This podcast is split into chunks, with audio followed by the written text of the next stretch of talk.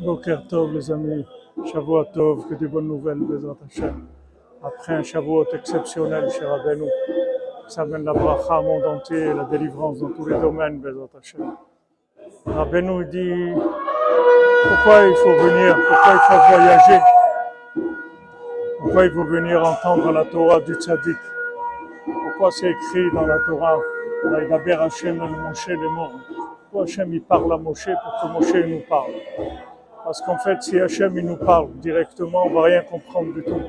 Parce que c'est un langage divin. Pour comprendre, il faut que le message passe par un homme qui s'est sanctifié complètement, qui est devenu complètement transparent à la divinité. Alors là, il a un langage qui nous est adapté, et là, on peut comprendre la parole divine. Ezrat Hashem, qu'on le mérite, tout dans la miséricorde de Hashem, dans le chesed. Thank you.